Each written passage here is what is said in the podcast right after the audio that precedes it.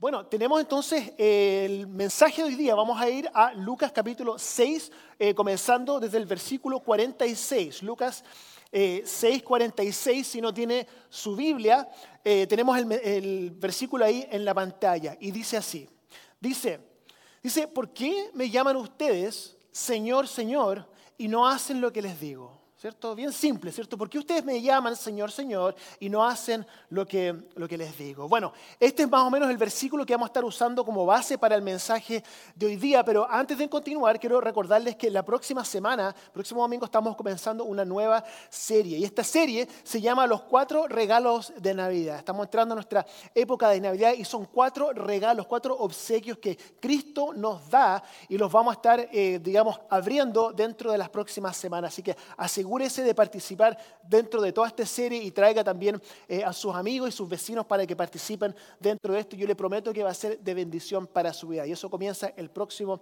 el próximo domingo. Así que, bueno, quiero eh, hacerle una pregunta. ¿Usted alguna vez ha estado en un supermercado o ha estado en, eh, en una tienda, ¿cierto? Y ve a un niño de como dos, tres años y está teniendo, como decimos en Chile, una pataleta. ¿Se entiende pataleta, no? Que está teniendo como un, un, temper tantrum. El niño está así como, como que, y el niño está metiendo bulla, ¿cierto? Y está distrayendo a todo el mundo. ¿Le ha pasado? Y los papás están simplemente como que no pasa nada, están mirando el teléfono, ¿cierto? ¿Ha visto papás así? ¿Usted ha sido alguna vez ese papá? Yo creo que nos ha pasado, ¿cierto? Pero y la pregunta que uno se hace cuando uno ve toda esa situación, uno dice, pero ¿por qué los papás no hacen algo? ¿Por qué no hacen algo, ¿cierto? Bueno, eso no es cierto solamente para los niños, sino que también como adultos hay muchas veces que a nosotros nos dan pataletas, ¿cierto? Nos dan temper tantrums por cosas que son simplemente que no importan, ¿cierto? Cosas que no importan. Por ejemplo, uno dice, ay, no, es que el aire acondicionado no está funcionando bien y tengo un poco de calor, ¿cierto? O uno dice, no sé, estoy esperando en una, en una, fila, en una línea, ¿cierto? Y esto se está tomando mucho tiempo. O se equivocaron en mi orden de café y nos da una pataleta. O pero ¿cómo podemos hacer esto? Bueno, y no solamente sucede con ciertas personas, yo digo, a mí también me pasa. De repente estoy alegando, estoy reclamando por cosas que no tienen ningún sentido. Y yo crecí como misionero en Chile, ¿cierto? En los ochentas, cuando era un país del tercer mundo, donde no existía el aire acondicionado, donde lo único que había era café instantáneo, donde salir a un restaurante, ya sea algo tan simple como algo parecido a McDonald's, era un lujo. Y ahora yo, yo estoy aquí en Estados Unidos y estoy diciendo, oiga, lo, peor es el café instantáneo. Digo, pero ¿quién es esa persona? ¿No te acuerdas de dónde tú saliste? O estoy alegando porque, porque voy a un restaurante y digo, sí, la comida estuvo buena, pero el servicio estuvo, pero... Pero ¿no recuerdas de dónde vienes? ¿cierto? ¿Cómo estás ahora alegando por ese, ese, tipo de, ese tipo de cosas, ¿cierto? Y se vuelve a eso un poco vergonzoso. Yo no tenía ninguna de esas cosas y de repente ahora siento algo que para mí era un lujo, ahora siento que se me debe, ¿cierto? ¿Le pasa a usted? ¿Alguna vez le ha pasado? En la vida nosotros tendemos a volcarnos un poco egocéntricos y nos volcamos un poco como que sentimos que las cosas a nosotros se nos deben. Y no solamente pasa en el mundo, sino que también puede pasar dentro de la iglesia. Dentro de la iglesia hay cosas por las cuales nosotros estamos quizás acostumbrados. Decimos cosas como, por ejemplo, eh, el mensaje es como que estuvo bueno, pero como que no me ayudó mucho, ¿cierto? Eh, yo hubiese usado una gráfica un poco, un poco diferente, como que no estuvo tan, tan bueno. Oiga, y hacía como calor en el servicio, así como que sentía un poco de calor, como que el aire no estaba funcionando como, como yo quería. O, el pan de la Santa Cena como que estaba medio, como que no tenía, estaba medio rancio, ¿cierto? No tenía buen sabor. O las letras como que faltaron algunas letras, como que estábamos cantando y las letras como que fallaron, ¿cierto? O la oración de uno de los ancianos fue un poco larga, ¿cierto? Eh, o no me gustó la alabanza esta semana, pero la semana pasada ahí sí que estuvo buena. Y uno dice, ¿en qué momento pasó eso? ¿Cómo nos volvimos de esa, de esa forma? O por otro lado también podemos decir, bueno, el mensaje me hizo sentir tan bien. O ese gráfico estuvo perfecto. O cómo controlaron la temperatura. La, temperatura este domingo la controlaron perfectamente. Yo me fui, me fui feliz. O el jugo de la Santa Cena. Ahora sí que estaba delicioso. Me encantó porque estaba como un poquito frío, ¿cierto? Estaba como, estaba como rico. La oración también estuvo de la longitud perfecta y cantaron todas mis canciones favoritas. Y uno se va de la iglesia así como que, oiga, pero que, qué bien me sentí yo como resultado. ¿Qué pasó ahí? ¿Cuál es el problema? Ya sea si estamos hablando de que fue bueno o de que fue malo. Miramos a la iglesia, miramos esta experiencia como si esta experiencia estuviese hecha para nosotros. Como si este servicio de adoración fuera un servicio de adoración para nosotros. Y este servicio de adoración, hermanos y hermanas, no es para nosotros. Nosotros estamos aquí para adorar a Dios, que es el único, el único que se lo merece. Muchos de nosotros necesitamos luchar en contra de esta mentalidad consumista, incluso como, como staff, como, como equipo, nosotros podemos, incluso con los ancianos de nuestra iglesia, nosotros podemos decir, oiga, nuestra iglesia está creciendo significa que lo, más probable es que estamos haciendo algo bien.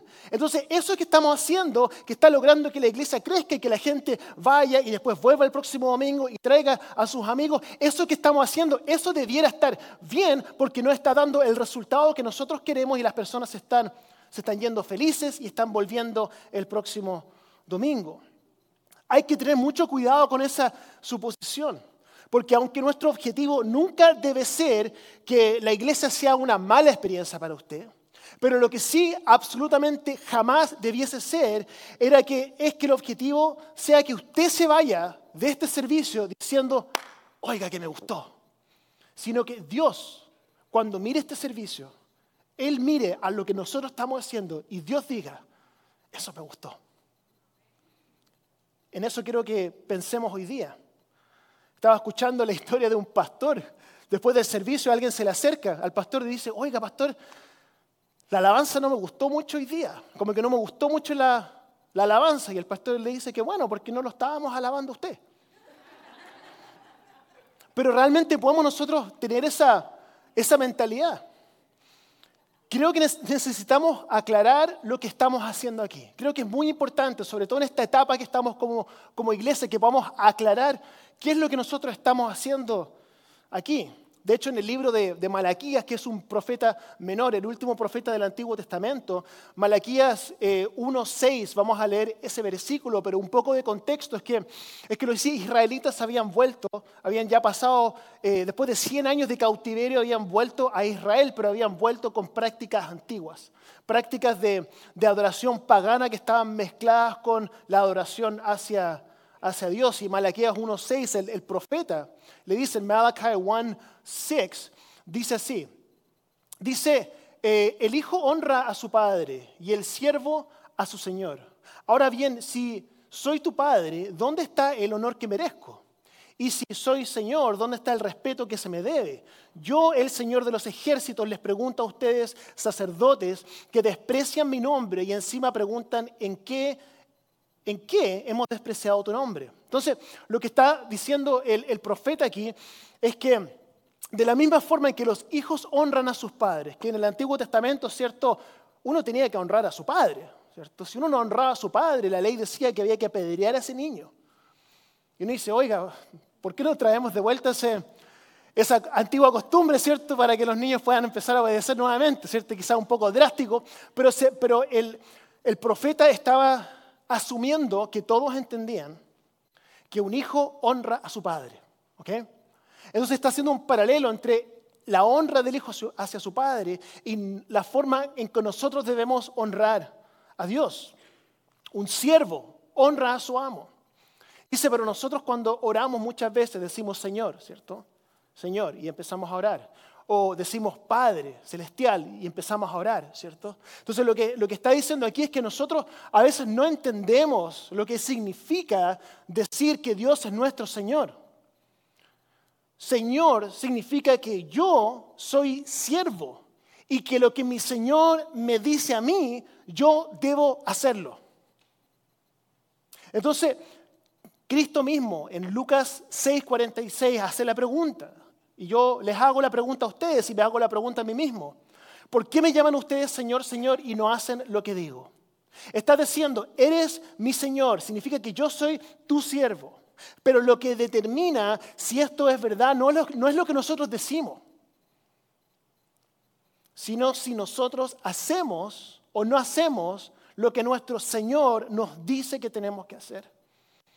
El problema es que muchos de nosotros lo tenemos al revés. Tenemos a, Dios como nuestro siervo. ¿Cierto? Y pensamos que nosotros somos los amos de Dios. Y le decimos, Dios quiero esto, Dios quiero esto, por favor ayúdame, bendíceme, ayúdame con esto. Es como que Dios, por favor, haz esto por mí. Y uno dice, pero ¿en qué momento esto se cambió? Yo lo que debo hacer es tratar de saber qué es lo que mi Señor quiere que yo haga y yo luego hacer lo que Él dice. Jesús le está diciendo, hagan lo que les digo. ¿Ok? Hagan lo que les digo. Si no, no, no me llamen Señor. No me llamen Señor si no, si no están haciendo lo que yo les digo. Entonces, ¿qué es lo que estaba pasando en Israel que hizo que Dios los confrontara? ¿Cierto? Les hablé que, que había llegado Israel nuevamente de regreso del cautiverio y ellos estaban haciendo algo o estaban dejando de hacer algo que incitó a que Dios los confrontara. ¿Y qué es lo que era eso? Era que el servicio que ellos estaban presentándole a Dios era inaceptable para Dios. Por eso que lo estaba confrontando. En el versículo 7, verse 7 dice, pues, ¿en qué ustedes traen a mi altar alimento contaminado? Y todavía preguntan, ¿en qué te hemos profanado? Pues en que tienen la mesa del Señor como algo despreciable Ustedes traen animales ciegos para el sacrificio y piensan que no tienen nada de malo. Sacrifican animales lisiados o enfermos y piensan que no tienen nada de malo. ¿Por qué no tratan de ofrecérselos a su gobernante? ¿Creen que él estaría contento con ustedes? ¿Se ganarían su favor? Dice el Señor de los ejércitos. Ahora pues traten de suplicar a Dios para que se apiade de nosotros. ¿Creen que con esta clase de ofrendas los aceptará? Dice el Señor de los ejércitos. Como algunos de ustedes saben, en el Antiguo Testamento se hacían ofrendas a Dios, como nosotros lo hacemos aquí con nuestras ofrendas y nuestros diezmos, ellos entregaban sus ofrendas a Dios, pero también eh, entregaban animales, entregaban comida, ¿cierto? Entregaban animales. Y Dios le está diciendo a ellos, estaba eh, frustrado con ellos, porque lo que le estaban entregando a Dios era comida contaminada, animales ciegos y animales que estaban lisiados. Vemos en el Antiguo Testamento que la única ofrenda que es aceptable para Dios es cuando nosotros le entregamos lo mejor. Y lo mismo es cierto desde el principio con Caín y Abel, ¿cierto? Lo mejor. Dios acepta lo mejor. Entonces yo me imagino estas personas que estaban en el pueblo de Israel y tenían todos sus animales, tenían todo su ganado, y estaban mirando su ganado y decían, no, ese está, muy, ese está como muy sano, está muy gordo, ese no, no, ese no. Ese de ahí sí está como medio flaquito, así como un poco ciego, un poco, un poco lisiado. Yo creo que ese ni siquiera lo vamos a usar. Entonces vamos a tomar ese y ese se lo entregamos, se lo vamos a entregar a Dios ante, ante el altar. Y Dios le está diciendo al pueblo de Israel, le está diciendo, ¿ustedes creen que yo me complazco con sus obras? Pero honestamente quiero preguntarles a ustedes, con todo, con todo mi cariño, con todo mi amor, ¿qué tan diferentes somos nosotros? ¿Cuántos de nosotros miramos lo que tenemos? Nuestro tiempo, nuestro dinero, nuestra energía, nuestros talentos.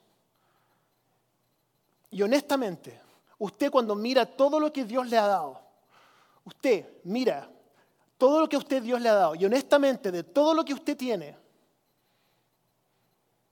cuando usted va a dar algo a Dios, usted se asegura de lo que usted le va a dar a Dios es solo y exclusivamente lo mejor que usted tiene. Eso solamente usted lo sabe. ¿O está usted buscando lo que le sobra? Quizás quizás esto no lo voy a usar, quizás lo voy a regalar de todos modos, quizás esto como que no, se lo voy a entregar porque igual no lo voy a necesitar. ¿Usted cree que Dios está contento con eso? Malaquías dice, ¿por qué no tratan de ofrecerles esto a sus gobernantes? ¿Creen que estaría contento con ustedes? ¿Se ganarían su favor? ¿Qué pasa si nosotros comenzáramos a hacer eso con el gobierno? ¿Cierto? Cuando llega el tiempo de los taxes. Ay, no, es que realmente no, no me alcanza. Simplemente no me alcanza, así que voy a, voy a mandarle una tarjeta de un, gift card de Target de 25 dólares y una, una nota que dice, oiga, sabe que realmente no, no, me alcanzó, así que esto es, lo que esto es lo que tengo para darle.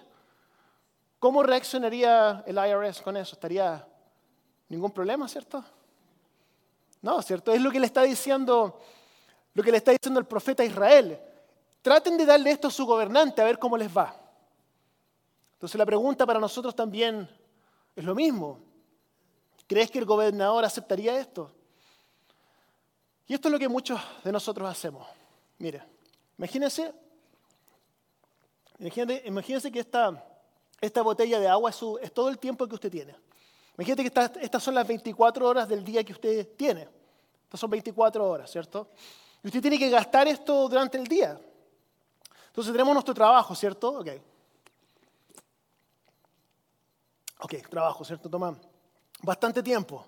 Tenemos el tiempo con nuestros niños. ¿no? Un poco más de tiempo, ¿cierto? Tiempo con, la esposa. Mm, muy poco. Ahí sí, un poco más, ¿cierto? Eh, entretenimiento, ¿cierto? Las redes sociales. Mm. Mm. Eso me cayó un poco mal, ¿no? Me gustó como, no me gustó el sabor. El ejercicio, ¿cierto? Que también es importante. Hay que comer también, ¿cierto? Okay. Y ahora llega el tiempo de darle a Dios lo que tenemos que darle. A ver. Ah, bueno, ahí cayó una gota, ¿cierto? A ver. Ahí otra más, otra más, ¿cierto? Bueno, ahí está. Esto es lo que me sobró, Dios, de todo lo que, de todo el tiempo del día. Eso es lo que te voy a dar porque esto es lo que, lo que me queda. Muchos de nosotros hacemos eso. Y lo mismo hacemos con nuestro dinero también. Yo primero lo que yo necesito, mis prioridades, mis gastos, mis gustos y luego le damos a Dios lo que nos sobra. Muchos de nosotros hacemos eso. Versículo 10 dice, ¿cómo quisiera que alguno de ustedes cerrara las puertas del templo para que no encendieran, el, para que no encendieran en vano el fuego de mi altar? No estoy nada contento con ustedes, dice el Señor de los ejércitos, y no voy a aceptar ni una sola ofrenda de sus manos. Increíble lo que dice el Señor. Dice, ¿cómo quisiera que alguno de ustedes cerrara las puertas del templo? Imagínense, piensen eso por un momento. Imagínense que en este momento hay iglesias en todas partes de Estados Unidos teniendo servicio en este momento. Y Dios está mirando todas estas iglesias. Y probablemente esté mirando algunas iglesias y está viendo lo que las iglesias están haciendo. Y Dios, está mirando a la iglesia, está diciendo, oiga, ¿sabe qué? No, sé por qué, se molestan. Mejor cierren las puertas del templo, porque esa alabanza, esa adoración, usted me está dando las sobras. Yo, no, mejor cierren, cierren. Hermano y hermana, yo nunca quiero ser esa iglesia. Quiero que nunca nosotros seamos esa iglesia. No creo que la seamos, de hecho, pero la razón por la cual digo esto es porque no quiero que nunca seamos esa iglesia. Yo quiero que Dios mire a la iglesia cristiana de Down y pueda mirar, ver lo que nosotros hacemos, lo que nosotros le ofrecemos a Dios, la alabanza, nuestro tiempo, nuestros talentos, y pueda mirar a la iglesia cristiana de Down y decir, esa sí que es adoración. Eso es lo que Dios quiere para nosotros. El problema es que creo que muchas veces no entendemos a Dios, no sabemos quién es Dios. Creo que algunos de nosotros no pensamos que le damos las obras a Dios, ¿cierto? Mira, ahí no queda nada, ahí cayó una gota. Y que Dios diga, ay, gracias por, por lo que tú me diste, gracias, gracias por, por el tiempo que tú me diste, gracias por venir a la iglesia hoy día, gracias por leer tu Biblia un, minutito dentro de esta semana. Gracias por, por orar a mí. Gracias por, por tu pequeña ofrenda que, que me diste. ¿Usted piensa que Dios es así? ¿Usted piensa que Dios necesita nuestro dinero? ¿Que Dios necesita nuestro tiempo? ¿Que Dios está esperando que lo alabemos y que si no lo, lo, lo alabamos, que Él va a estar como, bueno, voy a esperar otra semana a ver si... No, mire, escuche esto. Este no es el Dios de los ejércitos, el Dios poderoso. El versículo 11, eh, verso 11 dice, porque desde donde nace el sol, escuche, desde donde nace el sol hasta donde se pone, grande es mi nombre entre las naciones. En todo lugar se ofrece incienso y ofrendas puras a mi nombre, porque grande es mi nombre entre las naciones, dice el Señor de los ejércitos. Dios está diciendo, mi nombre es grande, yo soy grande. No importa cómo sea su adoración, si usted no me va a adorar como yo me merezco, hay bastantes iglesias en el mundo que me van a adorar como yo merezco. Yo no necesito la adoración, yo soy grande, soy grande y soy digno de adoración. Hermanos y hermanas, Dios se merece lo mejor de nosotros. Dios no está complacido de nuestras obras. Dios dice, no se molesten, solo cierren las puertas. Hay personas en todo el mundo que me van a adorar. Estaba escuchando a un, pastor que hablaba sobre una iglesia en China que él fue a visitar hace un tiempo atrás. Fue a visitar una iglesia en China. El servicio comenzaba a las 9 de la mañana y él llegó a las ocho y media. Quería experimentar un poco cómo iba a ser, ¿cierto? Llegó temprano y entró a las ocho y media y vio que el servicio estaba lleno de gente. Estaba lleno y todos estaban cantando. Y cantaban alabanza y cantaban alabanza. Y él pensó, bueno, tengo que haber llegado tarde, creo que me confundí de la hora. Yo pensé que empezaba a las nueve, pero en realidad pensaba, eh, empezaba a las ocho. Pero no era así. Ellos llegaban temprano porque ellos estaban ensayando las canciones que iban a cantar dentro del servicio para ellos poder asegurarse de que a Dios le iban a entregar su mejor canción. Le pregunto a usted, ¿está usted dándole lo mejor a Dios? Lo importante de todo esto no es que usted se vaya y diga, oh, estoy, soy una persona terrible, ¿cierto? Ya Dios no me ama, ¿cierto? No, no es eso. Quiero que entendamos el corazón de Dios en esto. Dios no quiere que las puertas se cierren. Dios quiere que lo adoremos adecuadamente. Y Dios quiere bendecirnos como resultado de lo que nosotros le entregamos. Mire, escuche esto, Malaquías capítulo 3, Malachi chapter 3, starting in verse 7, comenzando en el versículo 7. Dice así, vuelve, este el corazón de Dios, vuélvense a mí y yo me volveré a ustedes. Dice el Señor de los ejércitos, pero ustedes preguntan, ¿en qué sentido tenemos que volvernos? ¿Acaso, dice Dios, le está diciendo al pueblo de Israel, ¿acaso roba el ser humano a Dios? Ustedes me están robando. Y todavía preguntan, ¿en qué te robamos? En los diezmos y en las ofrendas. Ustedes, dice, la nación entera están bajo gran maldición, pues es a mí a quien están robando. Dice, traigan íntegro el diezmo a la tesorería del, del templo. Así habrá alimento en mi casa. Dice, pruébenme en esto dice el Señor de los ejércitos, y vean si no abro las compuertas del cielo y derramo sobre ustedes bendición hasta que sobreabunde. ¿Por qué quería Dios que se volvieran a Él? ¿Por qué Él quería que el pueblo de Israel se volviera a Él? ¿Por qué? Porque quería bendecirlos, porque quería prosperarlos, porque quería amarlos, porque quería colmarlos de bendiciones. Por eso él quería que se volvieran a él. Y la siguiente pregunta es, le preguntaba al pueblo de Israel, ¿cómo nosotros podemos volvernos a ti? Y Dios le dice, en primer lugar, dejen de robarme y dejen de estafarme. Y le dice, pero ¿cómo te estamos robando? Primero, en sus diezmos. Ustedes me han estado dando sus obras, le dice el profeta al pueblo de Israel. Comiencen por cambiar eso. Ustedes me están dando animales ciegos, animales cojos, animales que están enfermos. Comiencen por cambiar eso. Entonces la pregunta que quiero hacerle yo a ustedes en el poquito tiempo que me queda. ¿Qué le está usted dando a Dios? ¿Le está usted dando las obras a Dios? ¿O de todo lo que usted tiene, usted está mirando, está diciendo, eso es lo mejor que tengo, voy a tomar lo mejor que tengo y se lo voy a entregar a Dios? Me sentí muy convencido esta semana, convicted, ¿cierto? Como que sentí un peso en mi corazón dentro de toda esta semana. Y antes de decir lo que voy a decir, quiero que, que ustedes sepan que cuando a la economía de esta iglesia se refiere, yo no tengo idea quién da qué. No tengo idea. Y no quiero saberlo. ¿Sabe por qué? Porque no quiero nunca estar en una situación donde alguien me esté dando problemas o me esté diciendo, ah, no me gustó esto, no me gustó eso, y yo en mi mente diga, y más encima esta persona ni siquiera diezma. No quiero nunca tener eso en mi corazón. Y tampoco quiero tener en mi corazón que yo tenga que darle un trato especial a alguien porque es una persona que da mucho dinero a la iglesia. Entonces, no quiero tener esa información. Pero lo que sí sé es esto. Todos los lunes a mí me llega un correo electrónico Y en ese correo electrónico tengo dos números.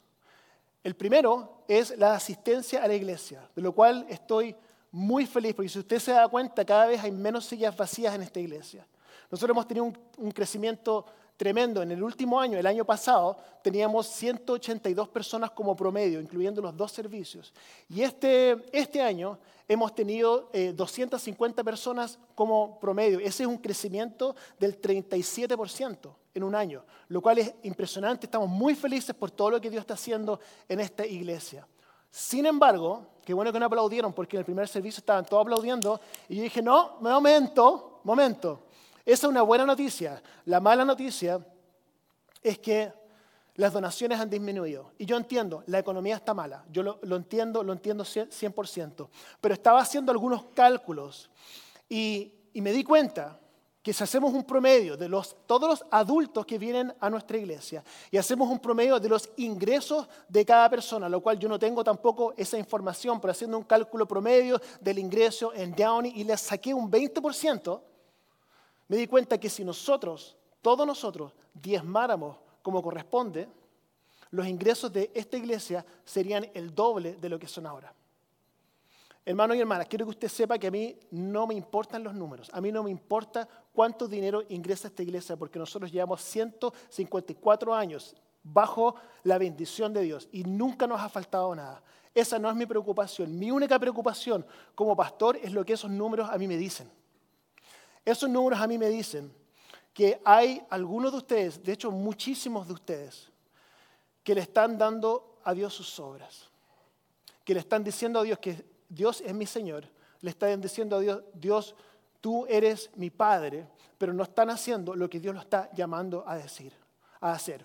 Y la razón por la cual digo esto no es para que usted sienta, ay, pero es que tengo que dar más. Yo no estoy pidiéndole a usted que dé más a esta iglesia. No, no estoy diciendo eso. Lo que estoy diciendo es que usted, Dios lo está llamando a que haga algo. Y el resultado de eso va a ser ¿qué? que Dios usted lo va a bendecir. Quiero tener mucho cuidado cuando digo esto, porque tengo un, un rechazo bastante grande a toda la doctrina o la teología de la prosperidad. La prosperidad, ¿qué es lo que dice? Usted le da 100 dólares a Dios y Dios lo va a bendecir con mil. Eso es mentira, eso no está en la Biblia. Lo que la Biblia sí dice es que si usted es obediente a Dios y usted le da a Dios lo que Dios a usted le está pidiendo, que Él lo va a bendecir. Y lo va a bendecir de sobremanera, porque todos nosotros sabemos que la felicidad real no viene a través del dinero. Pero la bendición que usted va a recibir va a ser tan grande que no va a, no va a tener espacio para poder guardar todo lo que Dios va a hacer en su vida. Esa es una promesa. Así que lo que quiero hacer ahora es que vamos a cerrar nuestros ojos por un momento, vamos a inclinar nuestros rostros, voy a decir algunas cosas y luego vamos a orar. Quiero que, usted piense en algo. Quiero que usted pueda pensar en, en los momentos en que usted, a ver, imagínese esto, con los ojos cerrados y con los rostros inclinados. Algunos de ustedes cuando están regando, ¿cierto? Están con la, con la manguera, con los hose, están, están regando. Imagínense, que usted está regando su jardín. Y lo está regando, lo está regando con, con una manguera, con un, un, hose. Está regando todo. Luego usted tira esa manguera y el agua se corta. Usted sabe, ah, qué raro que pasó. Si usted va, busca, ¿cierto? La manguera y se da cuenta que la manguera estaba doblada. Entonces usted endereza la manguera y luego el agua empieza a fluir. Lo que está pasando con muchos de ustedes es que por usted darle las obras a Dios, lo que está pasando en su vida es lo que está pasando en esa manguera. Hay bendición que está lista para fluir dentro de su vida. Pero usted tiene que ser obediente a Dios, a lo que Dios a usted le diga. Y la promesa de Malaquías es la misma promesa para nosotros. Que vamos a recibir bendición hasta que sobreabunde. Deje de darle a Dios sus obras. Comience usted a darle lo mejor. Porque cuando Dios envió a su Hijo a morir por usted, Él a usted le dio lo mejor.